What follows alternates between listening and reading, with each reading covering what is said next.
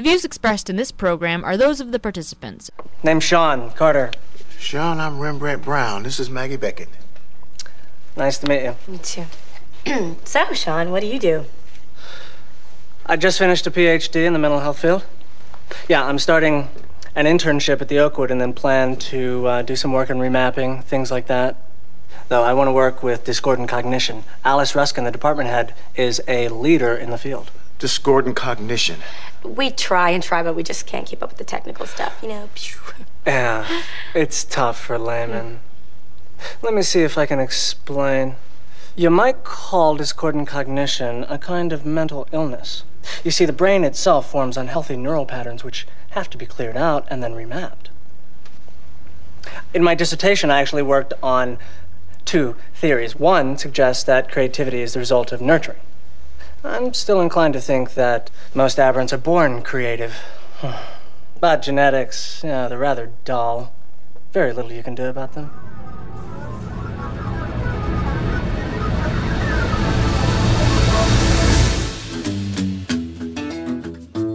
Welcome, everyone. It is Thursday, April the 25th, 2019. I'm Bob Metz, and this is Just Right, broadcasting around the world and online. Join us for an hour of discussion that's not right wing, it's just right. Fade into color, and color into black and white. Under the bedclothes, everything will be alright. Over this past Easter holiday weekend, I ran into a couple of major articles in the pages of our local London Free Press, but originating in the National Post concerning the nature of consciousness. And to top it all off, a few weeks back, out of the blue, Paul McKeever sent me a link to an article that appeared in The Guardian back in January 2015. Why can't the world's greatest minds solve the mystery of consciousness? Which leaves us with two issues to resolve. One, the mystery of consciousness itself, and two, why the greatest minds can't solve the mystery of consciousness. We'll be wading into this mystery and the controversy about consciousness that has been going on since mankind became conscious. But first, don't forget that you can write us at feedback at justrightmedia.org, subscribe to Just Right on iTunes, and follow us on SoundCloud. Hear us on WBCQ and on Channel 292 Shortwave. Visit us at www.justrightmedia.org, where you can access all of Just Right's social media links, our archive broadcasts, and of course, where we encourage you to offer your financial support and in so doing become part of our effort to enlighten others about the true nature of freedom and capitalism. Now, we've talked about consciousness before on the show. But given the resurgence of interest in the nature of consciousness and the ongoing controversies that keep popping up about this most fundamental of philosophical problems, it's time for a review on that subject, which we can start by throwing some of the issues being raised in the media on the table for consideration.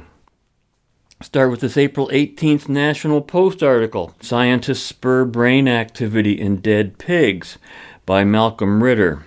From New York, Quote, scientists restored some activity within the brains of pigs that had been slaughtered hours before, raising hopes for some medical advances and questions about the definition of death.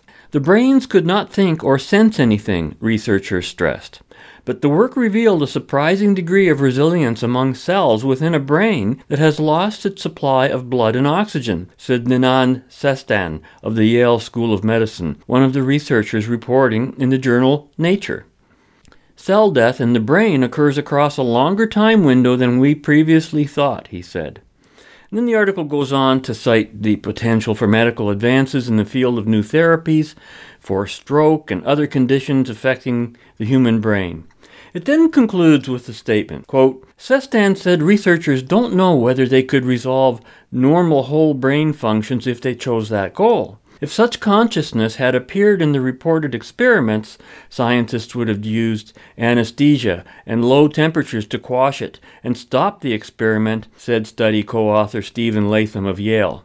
There's no good ethical consensus about doing such research if the brain is conscious, he said. Now, that's a very interesting consideration being made in that statement, but before integrating that observation into our own larger analysis, let's take a quick look at the second article I cited. Quote, Does consciousness continue after the brain dies? And this appeared in the National Post April 30th by Sharon Kirkey. And the article begins with the author citing the case of a hospital patient who had suffered a cardiac arrest and then later told researchers, according to the article, quote, that he could see an unfamiliar woman beckoning from a corner up in the ceiling.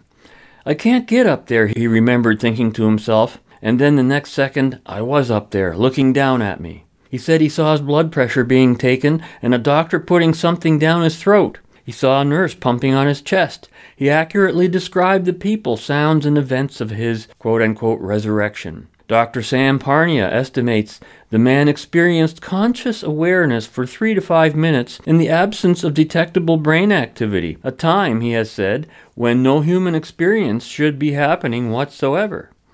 The case was part of a widely reported study Parnia published in 2014 called Aware, the world's largest study of what happens to the human mind and consciousness in the early period of death. And, you know, they talk about death all the time here, but there's no really early period of death. There's an early period of dying.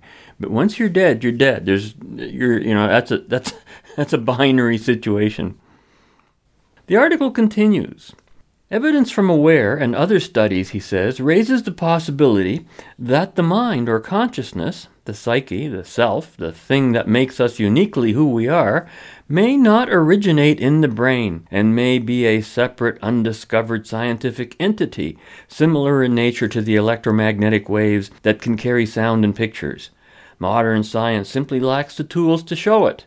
When we die, and here again, what they mean is when we are dying, and dying is a process while death is an end of the process. But anyway, when we die, that entity we call consciousness or the self doesn't necessarily become immediately annihilated, Parnia believes. Transcendental, mystical, or spiritual experiences close to death have been described for millennia, Parnia wrote in 2017. The article then cites various experiences going back to Plato's Republic and the 15th century Dutch painter Hieronymus Bosch, along with other such accounts of so called near death experiences. So, after reviewing several possibilities of the cause of this phenomenon, including hallucinations and other phenomenon, the article concludes with this observation quote, Parnia cringes at recent headlines claiming when you die, you actually know you're dead because your brain still works for a while. End quote.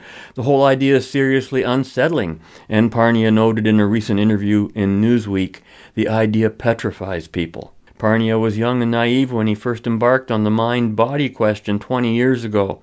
I thought to myself, we can probably figure this out in, oh, like a year, year and a half of research, he says.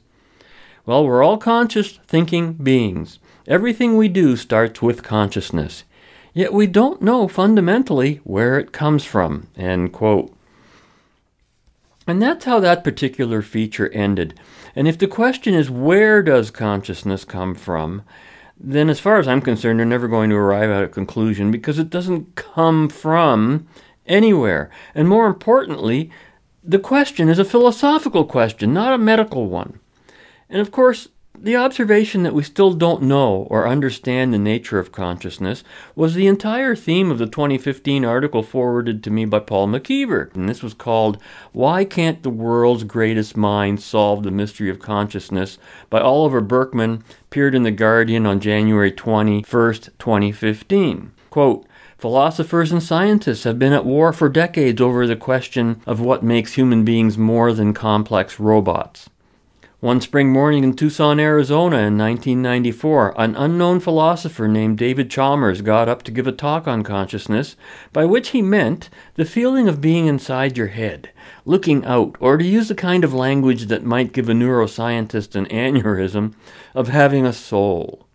Though he didn't realize it at the time, the young Australian academic was about to ignite a war between philosophers and scientists by drawing attention to a central mystery of human life, perhaps the central mystery of human life, and revealing how embarrassingly far they were from solving it.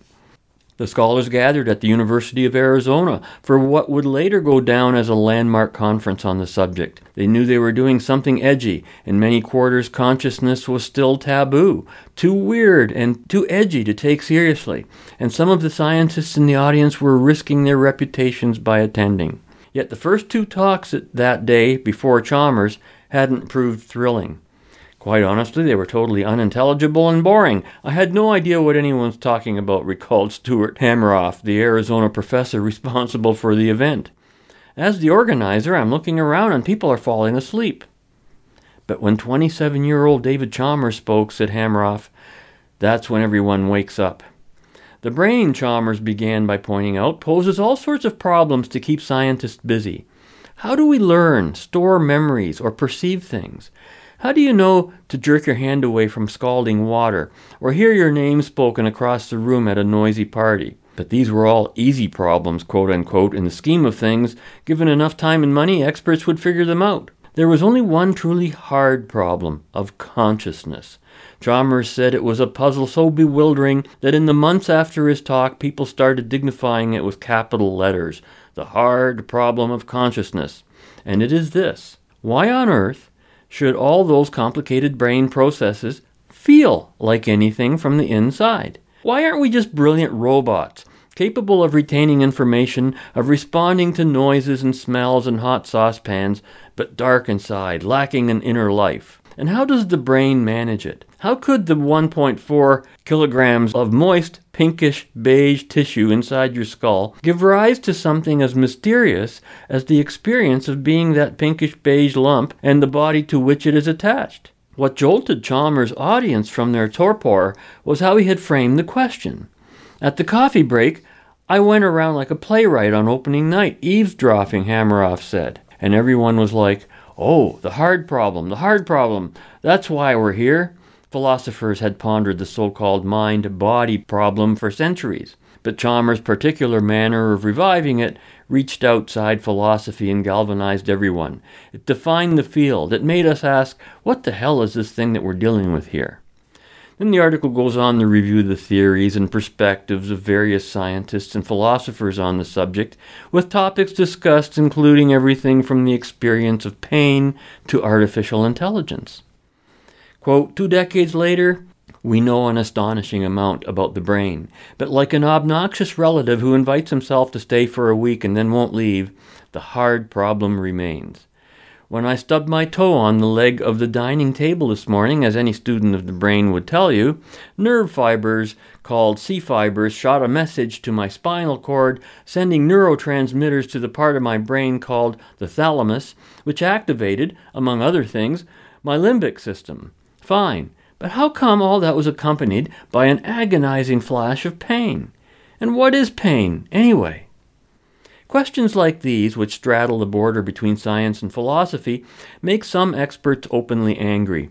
They've caused others to argue that conscious sensations such as pain don't really exist, no matter what is felt, as I hopped in anguish around the kitchen, or alternately, that plants and trees must also be conscious. Some argue that the problem marks the boundary not just of what we currently know, but of what science could ever explain.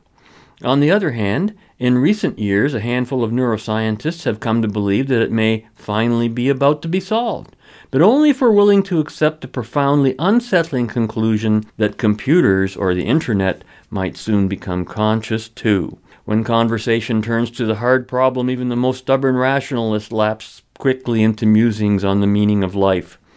Christoph Koch, the chief scientific officer of the Allen Institute for Brain Science and a key player in the Obama administration's multi billion dollar initiative to map the human brain, is about as credible as neuroscientists get. And get this I think the earliest desire that drove me to study consciousness was that I wanted secretly to show myself that it couldn't be explained scientifically. I was raised Roman Catholic and I wanted to find a place where I could say, okay, here, God has intervened. God created souls and put them into people. Koch assured me that he had long ago abandoned such improbable notions.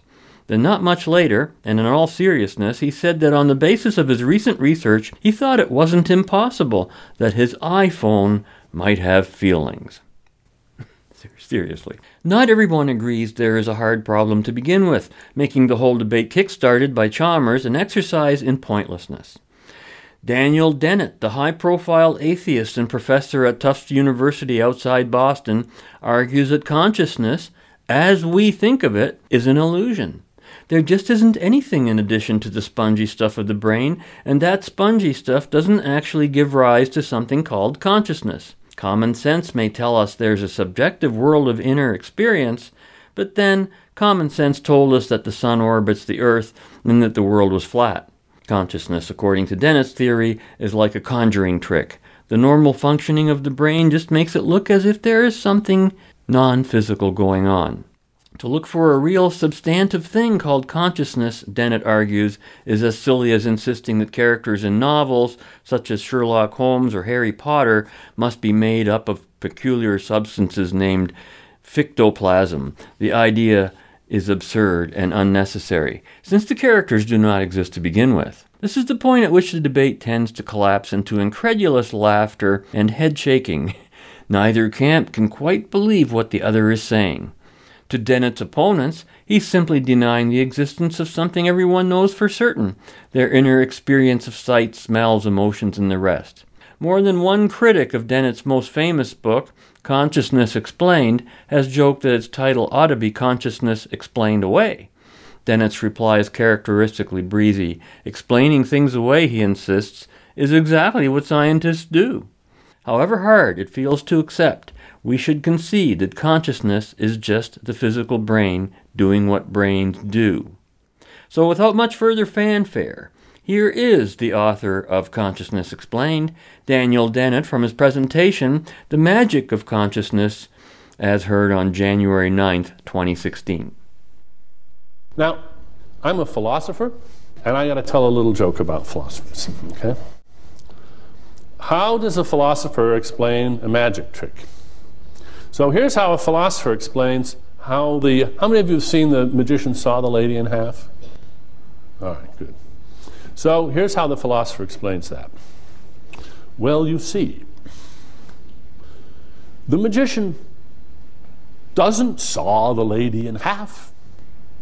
He just makes it seem as if he saws her in half. You say, well, yeah, uh, how does he do that? Oh, well, that's not my department. I'm sorry. It's, it's technicalities, that's, that's somebody else's job. So that's how philosophers explain a magic trick. At least that's how many philosophers would explain a magic trick. But not all. Here's a philosopher, Lee Siegel, who's also himself an expert magician, and he's written a wonderful book about street magic in India. He's an expert uh, in Indian religions and uh, philosophy. He's at the University of Hawaii. And in this book, he follows, he lives with the street magicians, who are, that's a caste in India. And you learn a lot about how magic arose out of Indian street magic. It's a, it's a lovely book. And in it, there's a passage which has become a sort of talisman for me, a sort of uh, a passage that I love to quote. He says, I'm writing a book on magic. I explain, and I'm asked, real magic? By real magic, people mean miracles, thaumaturgical acts, supernatural powers. No, I answer, conjuring tricks, not real magic. In other words, real magic, in other words, refers to the magic that's not real, while the magic that's real that can actually be done is not real magic. I think Bingo, this is the story of my life. Because the same thing is, very, is true of consciousness for many people. Real consciousness, in the eyes of some people, isn't something you could possibly explain. There are even scientists who think, almost by definition, consciousness defies explanation. It is beyond human explanation. If you've explained anything, what you haven't explained is consciousness because they think consciousness is real magic.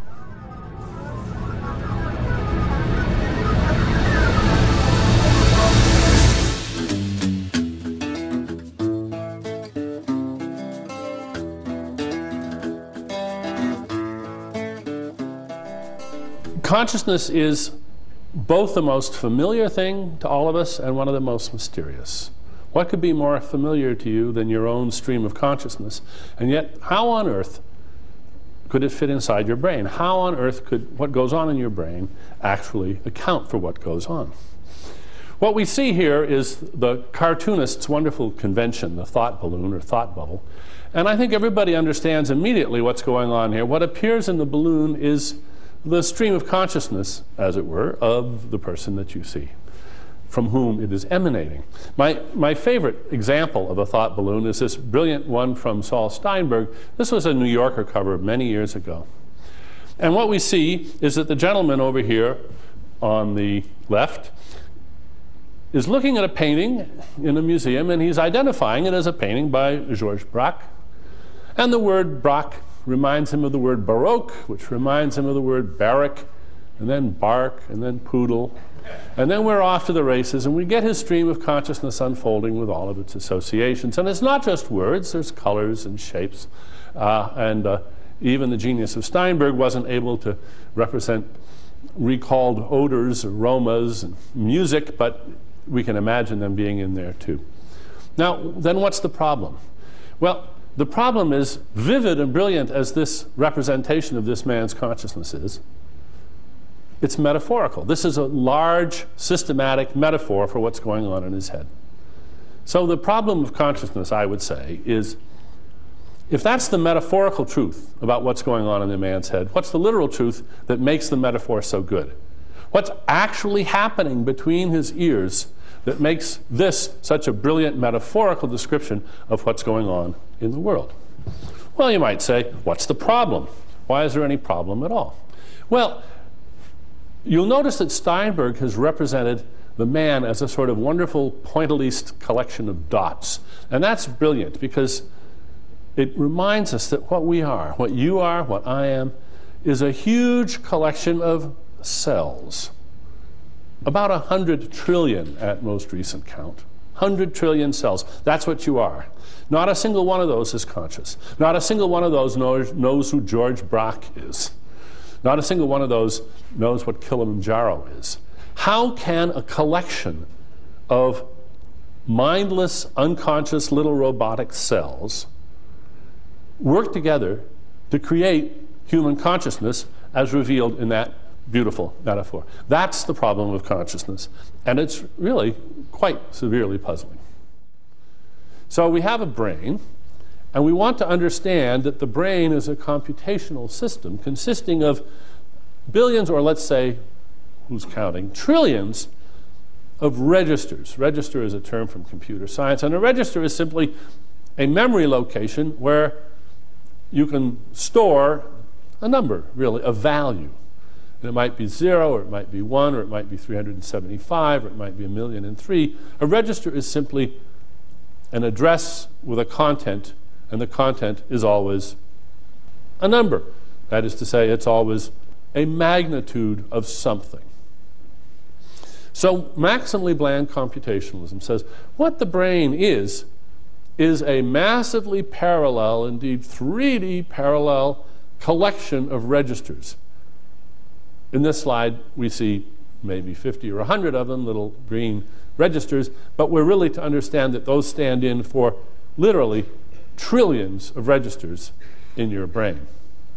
And each one of them has or can have a value stored in it. And we're going to suppose that the values in the registers can change as a function of the values in other registers. Some of them right nearby, right next door, and some of them perhaps at some distance. If there is an axonal connection from some distance connecting a bunch of registers together, then the value uh, at some distance away may affect the value here. And we just suppose that the values are constantly shifting as a function of the values of other registers, and we explain all this just in terms of physics, just, just uh, garden variety causal transactions between registers. Now, I call this maximally bland computationalism because it makes no claims about the nature of the architecture. It's not a serial architecture. Well, it's massively parallel. Uh, is it asynchronous or synchronous? Well, presumably it's asynchronous. And the registers can be A neuron, you could consider that a register, or you could consider it as made up of hundreds or thousands of registers. Subcellular activity can be captured in this picture. Neuromodulator activity can be captured in this picture. Thus, if neuromodulators are being diffused through a part of the brain, there's a computational account of that. In fact, it's called diffusive computation. And there are models which look at that. So the fact that we're talking about uh, wet brains with diffusion doesn't mean it's not computational. We can even countenance field effects if they matter. That can all be modeled as more interactions uh, where perhaps distance is really important, but the effects of one register on another can be calculated. Even quantum effects, if you think that matters. I don't, but there are those that do. So, maximally bland computationalism is a, is a framework which can incorporate just about every, any serious view I think that anybody holds anywhere in the world today about how the brain works. Just cast into the mold of computationalism. Because the basic underlying idea is that the brain's job is to get the body that it resides in through life by computing the best thing to do next given the information that it's taking in from the world.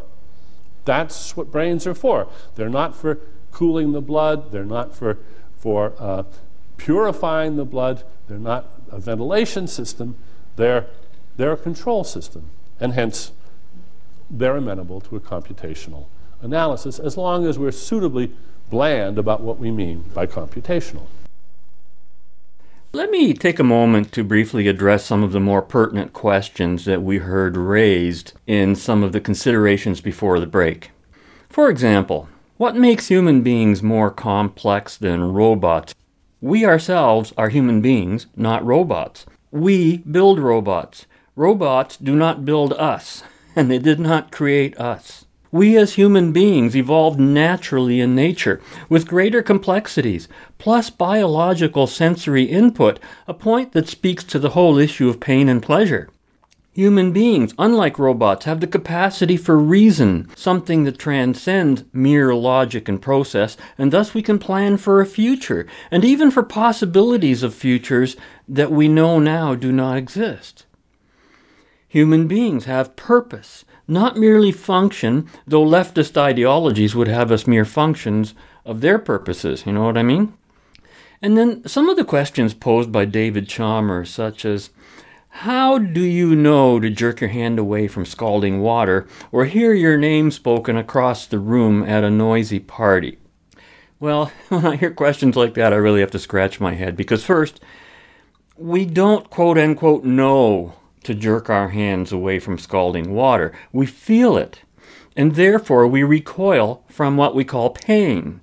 A small child or a baby would be quite willing to put his hand in the scalding water or even touch a fire. You ever seen a child approach a fire for the first time? They're willing to put their hand right straight into it. They don't know that it's hot. And that's a lesson learned, quote unquote, through the experience of pain. We can learn from this experience by wanting to avoid future pain and by trying to avoid touching scalding water. But unless we already know that the water is scalding and how it feels, we can still only learn that lesson by experiencing it, not by knowing it or by learning it. Another question How do we hear our name spoken across the room at a noisy party?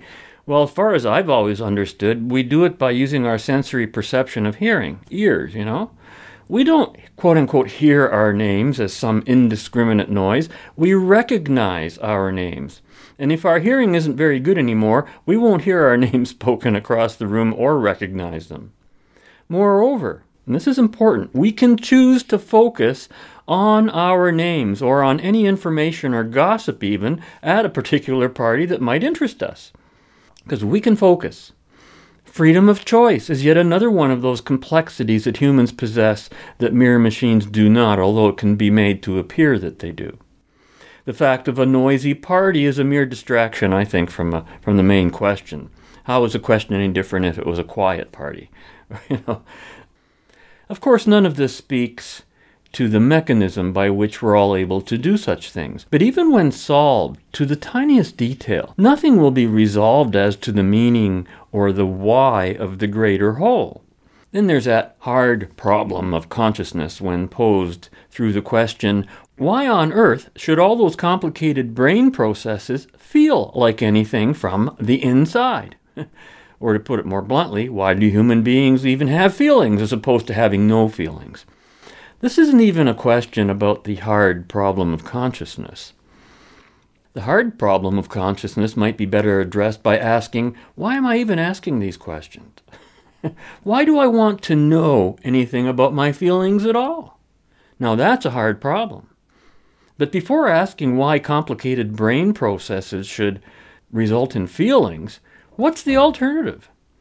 And why should you expect any alternative? Moreover, a complicated brain process by itself does not necessarily result in feelings. And here it's not clear whether they're talking about sensory feelings or emotional ones. We still require a biological form that is capable of generating pain and or pleasure in order to have any feelings at all. Seems to me that evolution and the nature of life itself would help explain the necessity of pain and pleasure, to motivate us, for heaven's sakes, to take the appropriate actions necessary to avoid one and pursue the other. Otherwise, in the absence of each, why would we even move at all or take any kind of action? Why act if we're already content? For that matter, can we even be content if we don't have feelings? I mean, without feelings, would we even just sit there? I don't know. Can't answer those questions. They're not real. We all know that the very first pain we will all experience if we fail to act is a pain we all know that we call hunger. That pain is our motivator in the absence of knowledge or mere computation. And unlike machines, which come into being with all of their programming and so called quote unquote knowledge already inside them and made a part of their mechanism, human beings are all born completely ignorant and incapable of understanding anything, even the, the heat of fire. And even pain and pleasure are not quote unquote understood, they are experienced, they are felt. And everything humans do has to be learned from scratch. It's the nature of life. And that we should have these sophisticated scientists ask these questions. I know they're trying to figure out the process, but it's the wrong question. As human beings, we are greater than simply the sum of our parts. Science is always looking at the parts and almost never at the whole, because that requires abstraction and the ability to appreciate and recognize the greater whole. To science, the mechanisms of your inside is no different from similar mechanisms found elsewhere, and even those can't be explained by asking a question like why. There is no why because that implies purpose and intent and objectives. To ask why gravity causes the ball to fall to the ground rather than to fly up into the air can never be answered, because it'll always beg yet another why. Well, the ball falls down because of the force of gravity, or because of the curvature of the space time continuum, or whatever. Well, then, why does the force of gravity attract rather than repel? Or why is there a curvature in the space time continuum instead of it being straight? I mean, these are, these are the next unanswerable questions because even when discovered or answered, there will always be another why. In the questions who, what, when, where, why, and how, only the question why steps outside any kind of scientific or mathematical analysis. The rest of the questions all pertain in some sense to the law of identity and or to function. That is why the why is not really a scientific question at all. Now, getting back to philosopher Daniel Dennett, who will be coming up again next, let's be clear. He's not denying the existence of consciousness. He is refuting the incorrect concept of consciousness as, quote, most people know it, end quote, as magic, as something beyond its physical boundaries and existence. It is not real consciousness, in the same way that real magic isn't. I can't prove that my way is right, but I can at least tease your imagination some and give you an example which might at least get you to suspend judgment about the way that I'm going with this. And it is another magic trick. And this is a trick called the tuned deck. Now, there was a time when I could actually do this trick. It's a card trick. I can't do it anymore, so I'm just going to fake it just so you get an idea of what it looks like. Now, I learned about this trick from John Hilliard in his book Card Magic. This is not a book you find in your library. This is one of those privately printed books for magicians only. And Hilliard writes as follows For many years, Mr. Ralph Hull, the famous card wizard from Crooksville, Ohio, has completely bewildered not only the general public, but also amateur conjurers, card connoisseurs, and professional magicians with a series of card tricks which he is pleased to call the tuned deck.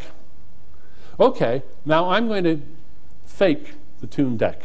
It goes sort of like this Boys, I have a new trick. Now, this is to his fellow magicians, right? Boys, I have a new trick. It's called the tuned deck. Here's my tuned deck. It is tuned. I listen to the vibrations buzz, buzz, buzz, buzz. And by those vibrations, I can tell uh, exactly which card is here is there because of the different tuning of the vibrations. Here, pick a card, any card. The card is picked, goes back into the deck. There's some more uh, shenanigans, some more buzz, buzz, and then the card is produced. That's it. Now, Hull did this trick hundreds of times. Nobody ever got it. He would sit with his sleeves rolled up and perform the trick for fellow magicians 20, 30 times. Nobody ever got it. They tried to buy the trick from him, he wouldn't sell it. Magicians do sell tricks. Late in his life, he gave the trick and his account of it to Hilliard, his friend Hilliard, and Hilliard published it in his book. And here's a little bit of what, what Hull says.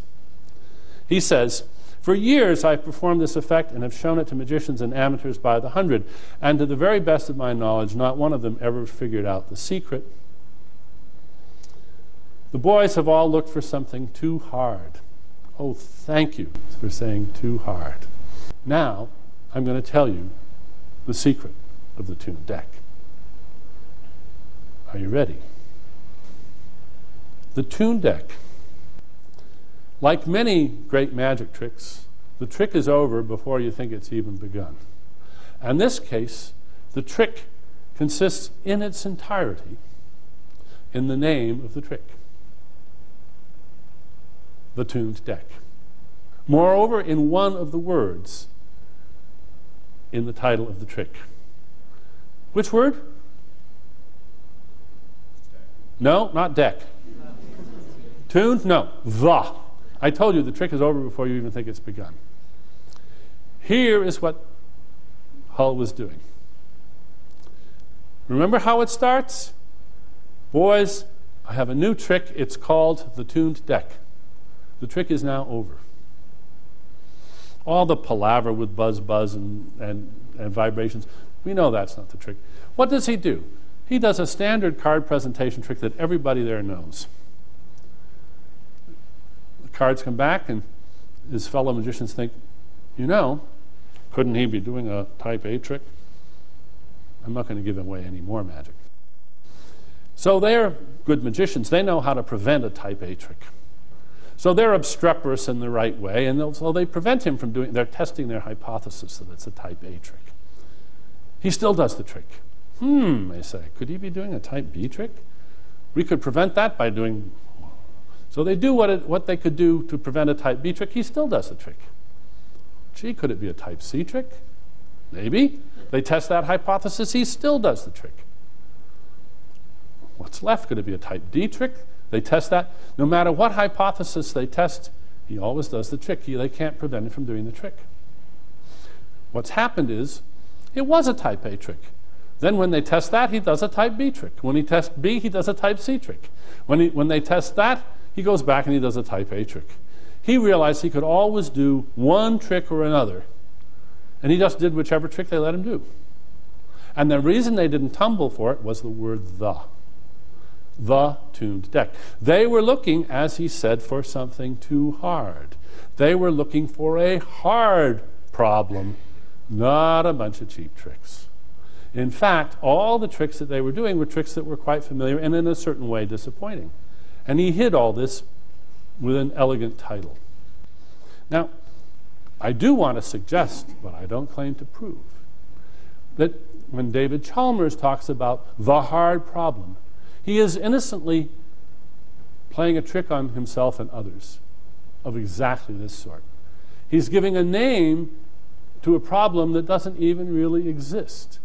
The problems of consciousness are how all of the various effects work.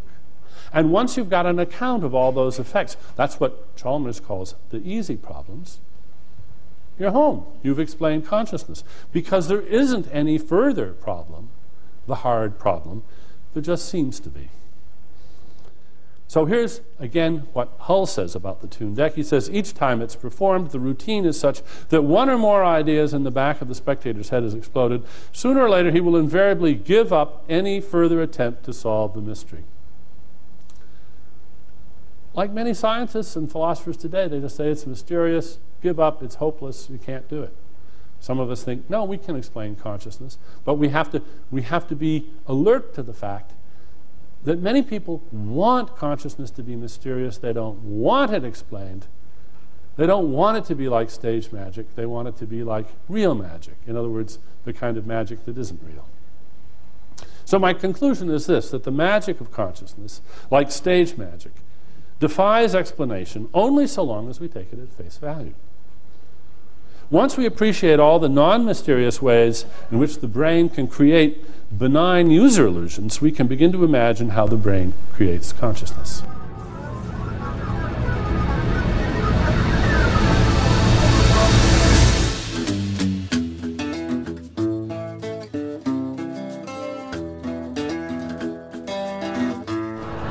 Why don't you ask me what I'm working on?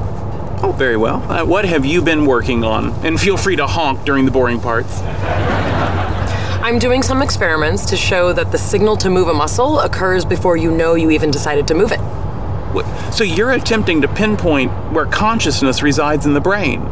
Yes, I'm trying to figure out to the nanometer and the attosecond precisely where and when an event of awareness takes place. Well, what do you know? Here I was waiting to be bored with biology, and instead you tickle my intellectual fancy, which, unlike my body, is an okay place to tickle. Gentlemen, the most interesting thing just happened with this spoon. Unless it was singing Be Our Guest, I doubt it. Yeah, I picked it up without thinking about it, which raises a neuroscientific question when did I decide to pick it up? The bigger question is, what are you going to eat with that spoon? You didn't get any food. He does raise an interesting point. Amy is studying the time lag between intent and awareness, and I realize that applies to the measurement problem in quantum mechanics. Now, I recognize there will be a time lag between me saying that and you Googling what it means, so I'll wait. I understand it, Sheldon. Yeah, me too. I'm sorry, I spaced. Are we still talking about the spoon? It's nice to see you taking an interest in Amy's work. Well, don't get me wrong. Neurobiology is nothing more than the science of gray, squishy stuff. But you know, when it connects to physics, you know, gas up the Ford, Martha. We're going for a drive. You're listening to Just Right, broadcasting around the world and online. I thought I should just go back and look at some of the traditional and well known definitions of what consciousness is. And I got this one from the Universal World Reference Encyclopedia, which was printed like in the middle of the last century. And all they had was like three quick paragraphs on the nature of consciousness. And they go thusly quote, Consciousness is the state or condition of mental awareness, the recognition by the mind of matter and of its own acts and desires. While consciousness cannot be exactly defined, note that observation, it may be studied from a philosophical or from a psychological viewpoint. Philosophically, it may be summed up thus quote, I know that I know, I know that I feel, and I know that I desire. End quote. The act then necessarily involves 1. A knowing mind, 2. A known object, 3. The recognition of the object by the mind. This almost reads from Ayn Rand when I review her stuff. And finally, it says several theories, none satisfactory, have attempted to explain the phenomenon. One maintains that every atom of the body is endowed with the material of consciousness which it emanates. Another holds that certain cells of the brain are capable, when activated, of producing consciousness.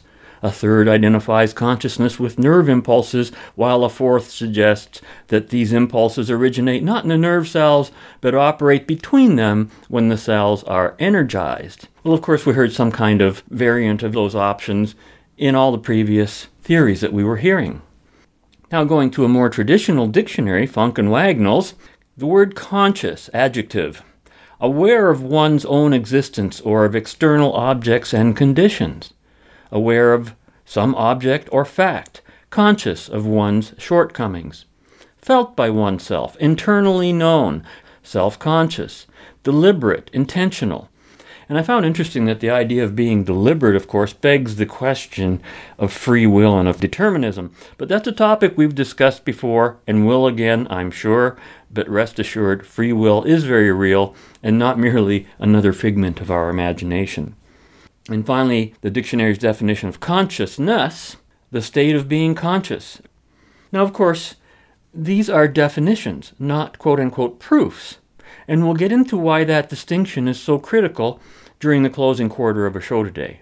But right now, Ayn Rand on the big problem the mind or soul or consciousness and body dichotomy.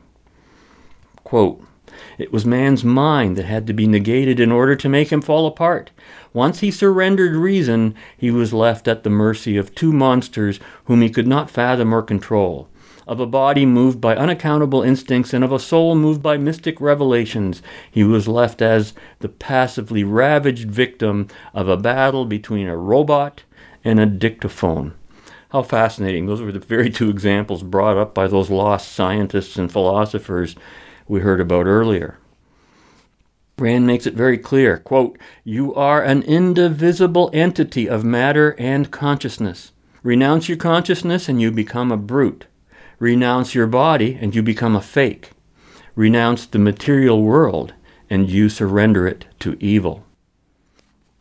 And she advises that we must discard the irrational conflicts and contradictions such as mind versus heart, thought versus action, reality versus desire, the practical versus the moral. We have to be integrated thinkers, thinkers who are people of action. A man of action will know that ideas divorced from consequent action are fraudulent, and that action divorced from ideas is suicidal. He will know that the conceptual level of psychoepistemology, the volitional level of reason and thought, is the basic necessity of man's survival and his greatest moral virtue. Now, you might have noticed that Daniel Dennett, at the very beginning of our last audio bite, began his comment by saying, quote, I can't prove that I'm right, end quote. You know, when I heard him say that, I knew he was right although in a strictly analytical sense. And for the final word and conclusions about what all this means, well, it always comes back to Ayn Rand, doesn't it?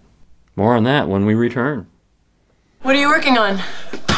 I was thinking about your experiment on the neuroscience of decision making, and I realized if we connect it to the measurement problem in quantum mechanics, we have a chance to disprove the role of consciousness in the Copenhagen interpretation. Wait, are you saying if we combine my experiment with your calculations, we can determine the precise moment in time when the wave function collapses? It could be the most inspired combination since I mixed red Icee into my blue Icee. hey, I wonder what kind of success we'd have if we defined measurement as the first moment that an action potential is seen by the visual cortex. That is a daring and insightful solution finally making progress. I wish we could do it without fighting. What if the fighting is the reason we're making progress? I suppose it's conceivable that the hormones associated with our fight or flight response could be sharpening our cognitive processes. Well, if that's the case, then your grandparents mumble and have bad posture.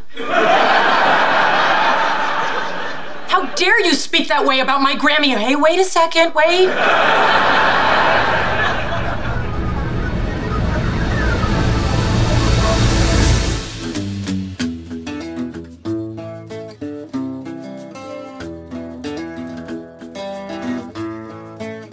The idea that you can somehow boil a mind, a spirit down to brain activity is just deeply repugnant to many people. People want their minds to be beyond all measure. The idea that their minds are boringly finite is not attractive. And so people want to believe that there's more and more and more and more in their mind than any science can ever tell them. One of the problems of explaining consciousness is that people think they're conscious of a lot more than they actually are conscious of. So one of the first things you have to do before doing a good theory of consciousness is you have to you have to beat consciousness back down to size. You have to get a proper account of what the phenomenon is. For instance, in vision, we tend to have the idea that we take in this whole wonderful world outside and have this inner replica of the whole world there somehow in our conscious mind. And that's just not true. That's what seems that way, but it's just not true. We take in a lot less and we hold in our heads a lot less than we think. And I propose some experiments in Consciousness Explained that would dramatically reveal this. Change blindness is one of my favorite demonstrations to convince people that they don't know what they think they know about their own consciousness. If you show a person a picture and then distract them for just a brief fraction of a second, then show them a variation on that picture. You move something, you change the color of something. Very, very often, people will not be able to see that change at all. And one can show these pictures to people A, B, A, B, A, B, with a little blank in between, and people just won't see the change. Everybody in the field knew, of course, that our vision is built up piecemeal from separate fixations. Your eyes move point to point to point to point. You, you pick up a glimpse here and a glimpse there. And they had the idea that these glimpses were, were used to sort of tile a plane as if to, to, to fill in this region and then fill in that region and then fill in this other region. And that this built up in your head a glorious big picture with all those details captured by all those individual glimpses. But in fact, you take in a lot less than that. Uh, and that isn't all put together anywhere. It doesn't have to be all put together anywhere. All you have to do is just keep track of the things you need to keep track of to do the things you're doing, and the rest of it just isn't there. Well, I think what, what upsets people even more than the discovery that they don't know everything about their own minds, their own conscious minds, is the very idea that their mind might be a mechanism, that there isn't something magical about the mind, that it's just neurons doing their ultimately electromechanical things. I shall begin with Ayn Rand's analysis of this whole issue before concluding with my own. And the first thing she points out is on the whole issue of consciousness. So this is an interesting thing for her to say, not maybe what you might expect such an argument to begin with, but it starts like this Existence exists. And the act of grasping that statement implies two corollary axioms. Remember, an axiom is something that cannot be proven or disproven. And those axioms are this that something exists which one perceives, and that one exists possessing consciousness consciousness being the faculty of perceiving that which exists. It's kind of unavoidable logic, isn't it? A consciousness with nothing to be conscious of is a contradiction in terms. Existence is identity, consciousness is identification. Awareness is not a passive state, it's an active process. On the lower levels of awareness, a complex neurological process is required to enable man to experience a sensation and to integrate sensations into precepts. That process is automatic and non volitional. Man is aware of its results, but not of the process itself. On the higher conceptual level, the process is psychological, conscious, and volitional. In either case, awareness is achieved and maintained by continuous action. It is only in relation to the external world that the various actions of a consciousness can be experienced, grasped, defined, or communicated. Awareness is awareness of something. A content-less state of consciousness is a contradiction in terms. And I found this interesting. To form concepts of consciousness, one must isolate the action from the content of a given state of consciousness by a process of abstraction. For instance, on the adult level, when a man sees a woman walking down the street, the action of his consciousness is perception. When he notes that she is beautiful, the action of his consciousness is evaluation. When he experiences an inner state of pleasure and approval or admiration, the action of his consciousness is emotion. When he stops to watch her and draws conclusions from the evidence about her character, age, social position, etc., the action of his consciousness is thought. When later he recalls the incident, the action of his consciousness is reminiscence. When he projects that her appearance would be improved if her hair were blonde rather than brown, and her dress were blue rather than red, the action of his consciousness is imagination. Now, end quote. All of those differing actions, from perception to evaluation to emotion to thought to memory and all the rest, all of these are properties of consciousness. Now you go ahead and you try and define it. See why they're having a problem? And of course, the question of why can never be answered in terms of explaining cause or causation. Otherwise, you end up with eternal regression in seek of a first cause, infinite regression of causes. We've been down that path many times. But here's an observation I had to make, or that came to me when I was listening to some of these explanations. And it's about pain and consciousness. They're obviously intertwined, aren't they? Because one has to be conscious to experience pain. So I was thinking, small wonder that so many avoid consciousness. Because when it comes to pleasure, well, hey, bring then bring on our conscious experience of it, right? But when it comes to pain, consciousness becomes the enemy. It becomes something to be feared. So much so, you will have recalled, that those scientists we heard about earlier in the show, who were experimenting on the revived brain cells of pigs, were concerned enough to place those cells under anesthesia should consciousness have arisen in some way from their stimulation of the individual cells. I think that you have to grasp the simplicity of understanding consciousness. Because I think the simplicity of it lies in acknowledging, believe it or not, the complexity of consciousness. The mere fact that no one individual can possibly retain all of the complex interactions that occur simultaneously in his mind to create what we call consciousness is what makes it a mystery when it really shouldn't be. It's the, our ability to abstract that's the process that fills the gap, the missing link between the mind and body, you might say. And of course, there are other issues that we haven't even talked about effort and cognition, the act of thinking, the act of focusing, the whole act of volition, pain and pleasure, purpose and objectives, abstractions versus perceptions. Tons of areas you can go into. But here is the bottom line. Both existence and consciousness are axiomatic. Neither can be further reduced to study, and they cannot be proven. They have to be accepted as the given. You have to use your consciousness to either prove or disprove consciousness, and there's no escaping that fact. And that's why it's axiomatic and you can't disprove it. Ain't no such thing as nothing, honey, 'cause if there were, wouldn't that be something? So, you know, if I could prove that existence did not exist, then my proof wouldn't exist.